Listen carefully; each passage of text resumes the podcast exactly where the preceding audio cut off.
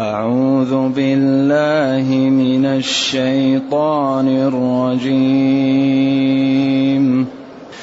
وقضى ربك ألا تعبدوا إلا إياه. وبالوالدين إحسانا. إما يبلغن عندك الكبر أحدهما أو كلاهما فلا تقل لهما أف ولا تنهرهما ولا تنهرهما وقل لهما قولا كريما وقل لهما قولا كريما واخفض لهما جناح الذل من الرحمة وقل رب ارحمهما وقل رب ارحمهما كما ربياني صغيرا. ربكم أعلم بما في نفوسكم. إن تكونوا صالحين فإنه كان للأوابين. فإنه كان للأوابين غفورا. وآت ذا القربى حقه والمسكين وابن السبيل. ولا تبذر تبذيرا. المبذرين كانوا إخوان الشياطين وكان الشيطان لربه كفورا. واما تعرضن عنهم ابتغاء رحمه من ربك ترجوها فقل لهم قولا ميسورا ولا تجعل يدك مغلوله إلى عنقك ولا تبسطها كل البسط. فتقعد ملوما محسورا. فتقعد ملوما محسورا. الحمد لله الذي أنزل إلينا اشمل الكتاب وأرسل إلينا أفضل الرسل وجعلنا خير أمة أخرجت للناس. فله الحمد وله الشكر على هذه النعم العظيمة والآلاء الجسيمة. والصلاة والسلام على خير خلق الله وعلى آله وأصحابه ومن اهتدى بهداه. ما بعد فإن الله تعالى يأمر ويحكم بأنه لا يعبد إلا إياه وأنه يحسن إلى الوالدين إحسانا.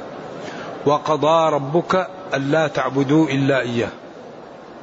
قضاء أمر أمرا جازما وحكم وأنهى. ربك الخطاب للنبي صلى الله عليه وسلم. أن لا تعبدوا إلا إياه أن مفسرة أو مصدرية. أن لا تعبدوا بأن لا تعبدوا أو تكون أن مفسرة لأنها قبلها.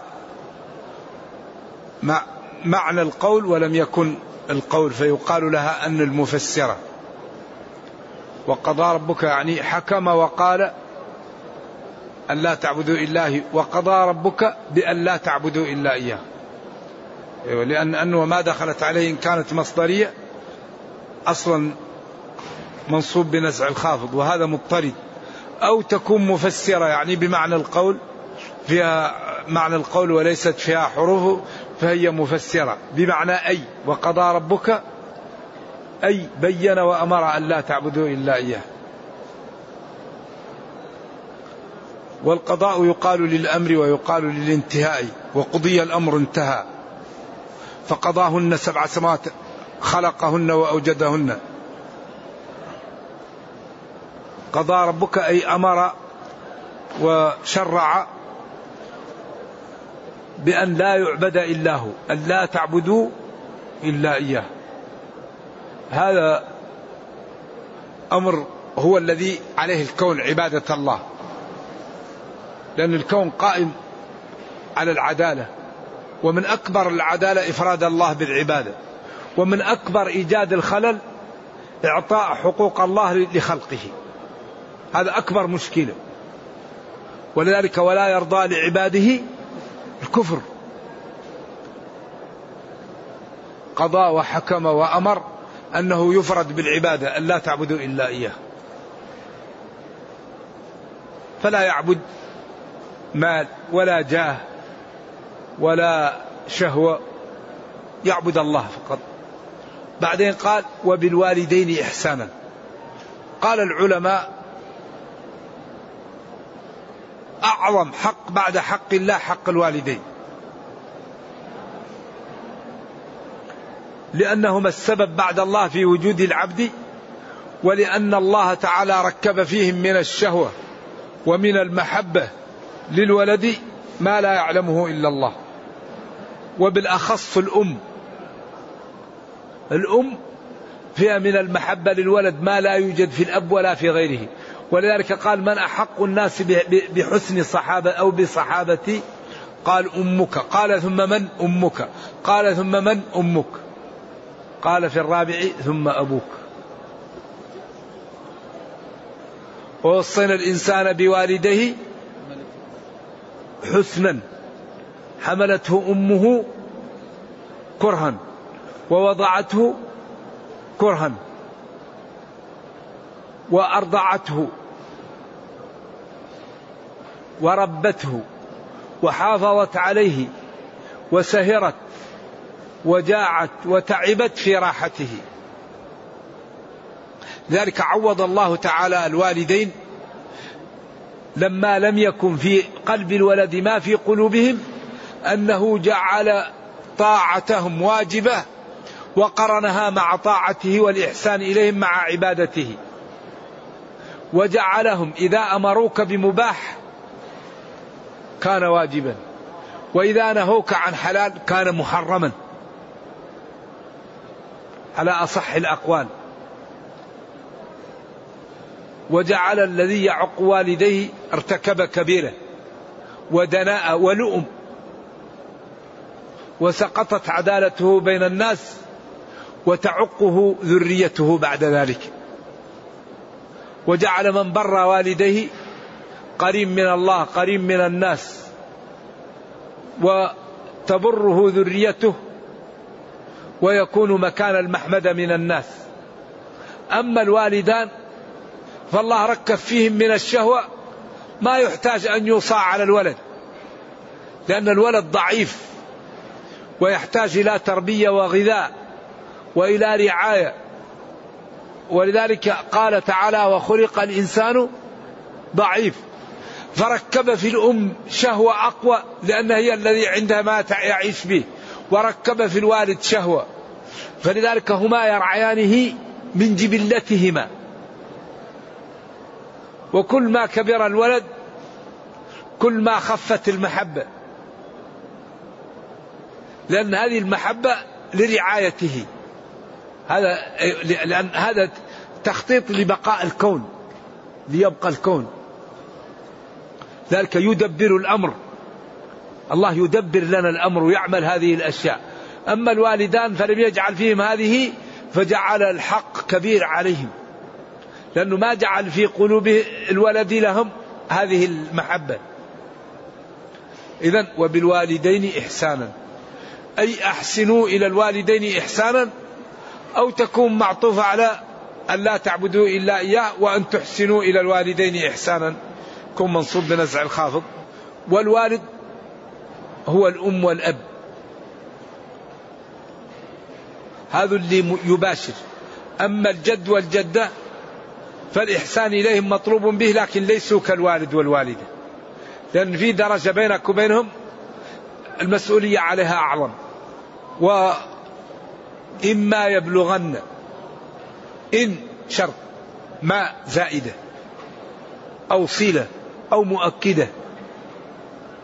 أي إن يبلغن عندك. ما هنا تأتي مفخمة للكلام ومقوية له. ولذلك إن لم تأتي ما لا يؤكد الفعل بعدها بالنون يبلغن. مسوغ تأكيد يبلغ بالنون وجود ما فإذا حذفتها لا يؤكد. إن يأتيك فلان أو إن يأتيك. إن يأتي لكن إما يأتينك تأتي بش بالنون نون التوكيد مع ما تؤكدها. يبلغن عندك الكبار أحدهما أو كلاهما. فلا تقل لهما أف أفي فيها ثلاثة قراءات سبعية وفيها عشر لغات. أفي وأف والثالثة السبعية إيش هي؟ أف ولا؟ نعم. أف وأف ما في أحد من هنا من أهل ال... لا القراءات هي اللي موجود. المهم ثلاثة قراءات فيها سبعية وفيها عشر لغات. أف هذه لغات. وأف وأفا وأف وأفي وأف. وإف. وأفن. هذا ذكرها المفسرون وذكرها القرطبي عشر لغات فيها. والسبعة لغات اللي فيها العشرية ثلاثة سبعة.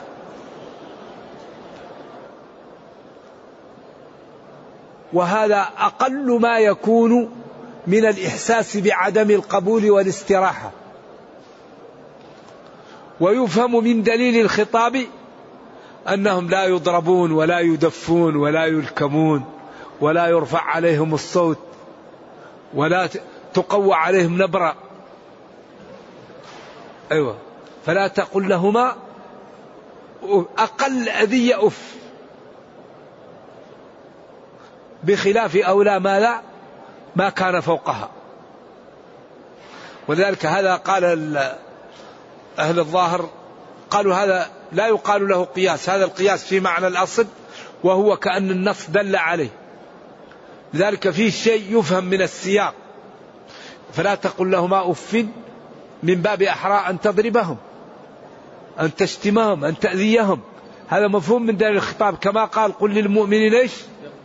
يغضوا من أبصارهم. من باب أولى يلمس لأن اللمس أقوى من النظر.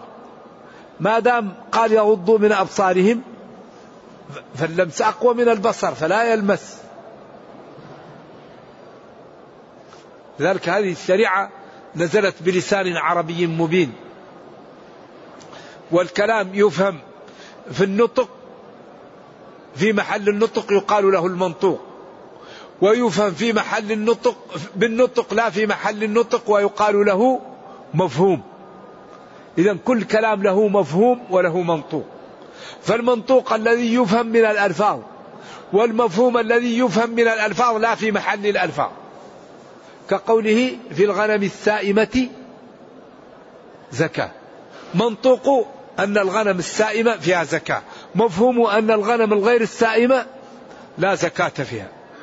وربائبكم اللاتي في حجوركم من نسائكم اللاتي دخلتم بهن اللاتي دخلتم بهن منطوقها أن المرأة إذا دخل ببنتها حرمت على الزوج. نعم. الربائبكم الله أن أن الأم إذا دخل بها حرمت بنتها. يفهم من الأسلوب أنها إذا لم يدخل بها أنها لا تحرم أمها على على على متزوج البنت. إذا واضح؟ ما أيوة مثلا إذا عقد الرجل على المرأة ولم يدخل بها يجوز له أن يتزوج ابنتها. لكن إذا تزوج البنت ولو لم يدخل بها تحرم عليه أمها. إذا قال وربائبكم اللاتي في حجوركم من نسائكم إيش؟ اللاتي دخلتم بهن فإن لم تكونوا دخلتم بهن فلا جناح عليكم. وحلائل أبنائكم الذين ليخرج التسري. أما يحرم من الرضاع ما يحرم من النسب. إذا هنا قال إما يبلغن إن يبلغن عندك الكبر أحدهما أو كلاهما فلا تقل لهما أف. لا تقل لهما أقل ما يفهم منه عدم الرضا. حتى لا تتنفس تنفس قوي. يأمرك تأخذ الصعداء لا. تنفس برفق. لا يتكلم ترفع صوتك عنده. هذا أبوك هذه أمك. هذان تعبا عليك. ووقت الكبر تضيق النفس ويكثر المرض ويقل الصبر ويكثر ملل الولدان. يكثر ملل الأولاد من الوالدين لطول العشرة وللضعف ولكثرة الحساسية فيكون البرور في غاية الصعوبة. لأنه أولا يقل صبر الوالدين ويكثر المرض وتكون أمورهم الضرورية لا يستطيعون القيام بها ويكون ذلك في غاية الصعوبة. فيبدأ الولد يباشر من الوالدين ما كان الوالدان يباشرونه يباشرانه منه في حال صغره. إذا عند هذا الوقت لا تقل لهما أف. إذا أعلم أنهم إذا وصلوا هذه المرحلة هذه فرصتك. هذه نعمة من الله عليك بها أن تكافئ لوالديك وأن يكونان سببا في دخولك الجنة ويحجبانك من النار. فإما فإن يبلغ عندك الكبر أحدهما أو كلاهما فلا تقل لهما أف. أي لا تشعرهم بأي استهزاء بأي, بأي عدم رضا. والأف يقال إنه ما يكون تحت الظفر من الوسخ وقيل ما يكون في الأذن من السملاخ أيوة. يقال له الأف. وهو تعبير عن أقل أذية. فيفهم منها أن الذي فوق هذا من باب أولى. ولا تنهرهما. ناداك. تقول له لا اسكت لا تفعل. أنا ماني فاضي. لا. قل له حاضر. وقل لهما يا أبتي يا أماه. حاضر أبشر أمرك. مطاع. قولا كريما. واخفض لهما جناح الذل. قال هناك واخفض جناحك لمن اتبعك من المؤمنين. هنا قال للوالدين جناح الذل. أيوة. صافة إضافة الصفة إلى موصوفها. أي جناحك الذليل بالنسبة لهم وهو تعبير عن خفض الجناح وخفض الصوت واللين لهم والرفق بهم والطاعة لهم. تعبير رائع وجميل. أخفض لهما جناحك الذليل أي تذلل لهم وتواضع لهم وأطعهم ولا ترفع صوتك عليهم ولا تنهرهم وأرفق بهم. ويكون ذلك من الرحمة رحمة بهم ورفقا بهم لا ليراك الناس ولا ليقولوا فلان بار بوالديه. لا. يكون ذلك صادر من أجل الرحمة ومن رحمتك لهم ومن رفقك بهم ومن محبتك لهم ومن تفانيك في أن يرضوا عليك. وادعوا لهم مع ذلك. قل رب ارحم وقل ربي ارحمهما. كما ربياني صغيرا ثم أتبع ذلك بتهديد وتخويف مبطن. ربكم أعلم بما في نفوسكم من كان صادقا مخلصا لا يخفى على الله. ومن كان مرائيا لعابا لا يخفى على الله. ربكم أعلم بما في نفوسكم إذا الوالدين لما جعل الله في قلوبهم ما في قلوبهم عوضهم بهذه الأوامر وبهذا التعليم وبهذه التشريع الرائع. وبالوالدين إحسانا. وإذا كبرا عندك فبالغ في الإحسان إليهما ولا يصدر منك أي شيء مما يشعر بعدم الرضا.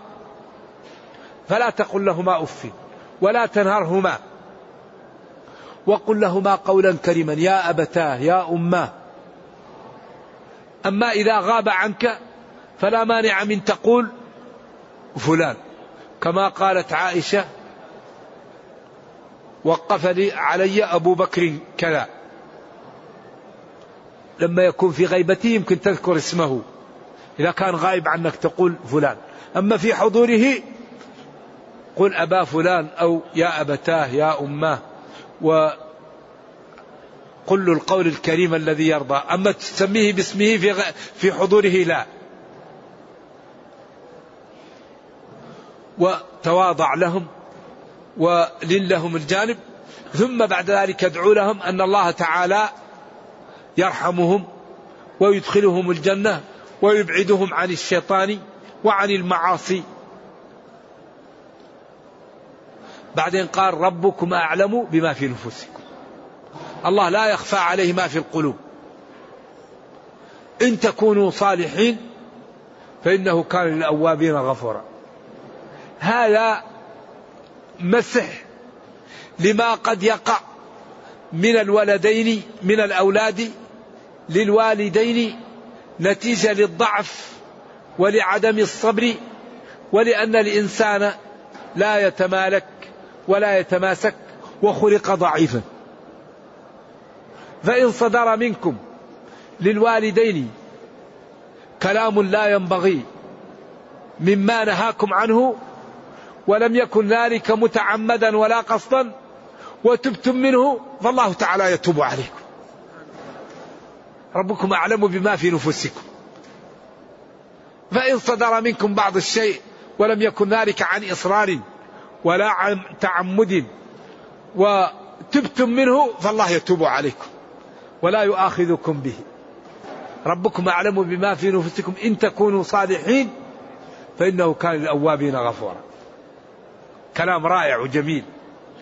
مع هذا الوصية ومع هذا كله إن غلبت الإنسان نفسه وقال لوالديه كلاما لا ينبغي ولم يكن ذلك في قلبه وتاب منه الله يتوب عليه. الأوابين هو الذي كل ما عمل معصية يتوب منها. كل ما عمل ذنب يتوب منه هذا الأواب. قال كلمة غير صح اللهم من يتوب إليك. نظر نظر غير صح اللهم من يتوب إليك. سمع سماع غير صح اللهم من يتوب إليك. دائما يتوب هذا يقال له الأواب. كثير الأوب الرجوع إلى الله. ولذلك الإنسان خلق ضعيفا فما عنده إلا التوبة. لأنه كل ما تكلم يقع فيما لا ينبغي. وبالأخص الغيبة. الغيبة لا يسلم منها إلا من لا يتكلم. أي واحد يتكلم في الغالب يقع في الغيبة. ولذلك قال لا خير في كثير من نجواهم إلا من أمر بصدقة أو معروف أو إصلاح بين الناس. إذا جاء فلان أي قصة تقع إذا رفعتها وقعت في الغيبة الآن أي واحد منا يكون في مجلس مجلس أي مجلس ويقوم من ذلك المجلس ويحاول أن يحكي لأحد إخوانه ما حصل في المجلس تسعين في المية يكون في غيبة. لأن يمكن واحد مزح على واحد. واحد إيش؟ سخر من واحد. واحد لمز واحد. وكل ما تذكر أخاك بما يكره فهو غيبة. إذا الغيبة ذكرك أخاك بما يكره. أي كلمة تصدر منك في أخيك في غير صالحه فهي غيبة. إذا كيف السلامة من الغيبة؟ لا تتعرض لإخوانك. أقفل الباب. إلا إذا دعوت لهم. أو ذكرتهم بخير. أو رددت عنهم. وحفظتهم في غيبتهم. أما تذكر ما يقع بينهم فأكيد وقعت في الغيبة. إذا السلامة أن الإنسان لا يتكلم فيما يقع بين الناس. الذي يقع بين الناس تجنبه. تكلم كيف تنقذ نفسك من النار؟ كيف تعرف الواجب فرض العين عليك؟ كيف تبر بوالديك؟ كيف تترك لك بصمات لدينك ولأمتك قبل أن تموت؟ أما فلان وفلان هذا ما لا فائدة فيه ويأخذ حسنات الإنسان ويقسي القلب ويجعل الإنسان يوم القيامة يأتي مفلسا. نعم. إنه كان للأوابين غفورا. ثم بين وآتي القربى حقه والمسكين وابن السبيل. هؤلاء الشرائح مهمة جدا. القربى الجمهور قالوا قرابتك وبالأخص المحارم منهم فينبغي أن ترعاهم. المريض الفقير المحتاج ترعى الفقراء من قرابتك. المسكين الذي لا يجد ما يكفيه والمسافر الذي ابن الطريق لا أحد له وآتي القربى حقه والمسكين وابن السبيل.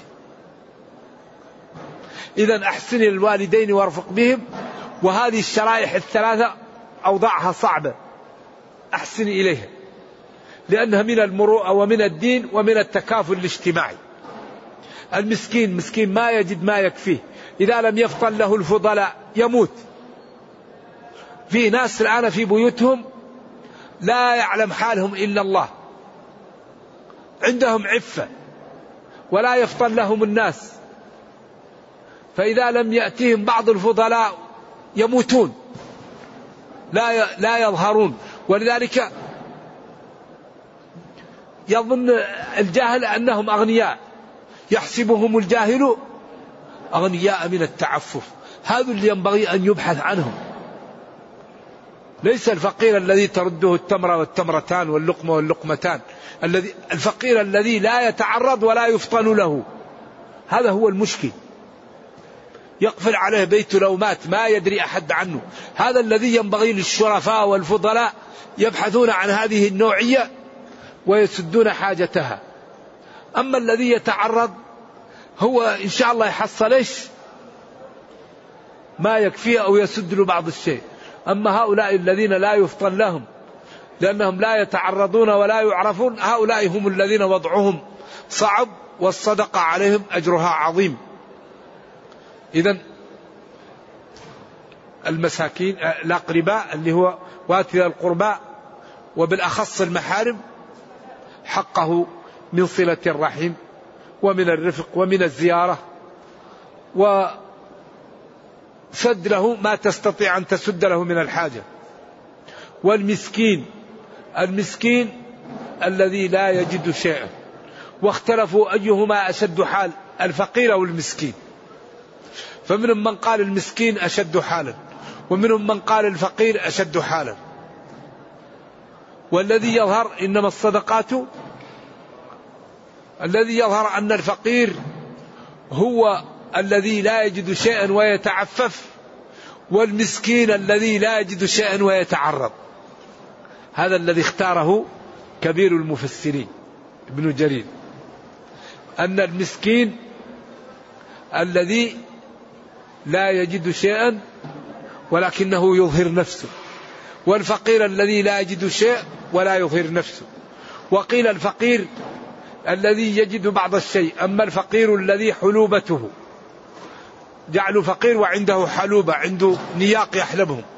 وقيل المسكين أحسن حالا لأنه قال أما السفينة فكانت لمساكين والذي يظهر أن الفقير والمسكين إذا اجتمعا افترقا وإذا افترقا اجتمعا. ولكن الذي يظهر أن الفقير والمسكين حالتهم متقاربة لكن الفقير الذي يتعفف والمسكين الذي يتعرض يسكن عنده مسكنة. ولذلك يظهر للناس بعض حاجته. وابن السبيل الشخص المسافر الذي لا يجد ما يكفيه ولو كان غنيا في بلده. هؤلاء ينبغي أن يحسن إليهم. القربى آت القربى حقه والمسكين وابن السبيل. بعدين قال ولا تبذر تبذيرا. تبذر التبذير هو إنفاق المال في الحرام. هذا هو التبذير. أو أن تصرف أكثر مما تحتاج هذا التبذير. أما إعطاء المال في طرق الخير لا تبذير فيه. تعطي لهذا وهذا وهذا والفقراء لا تبذير في فعل الخير. وإنما التبذير في فعل الحرام أو في ضياع المال في غير فائدة. في وضع المال في الحرام أو في ضياعه من غير فائدة. هذا هو التبذير.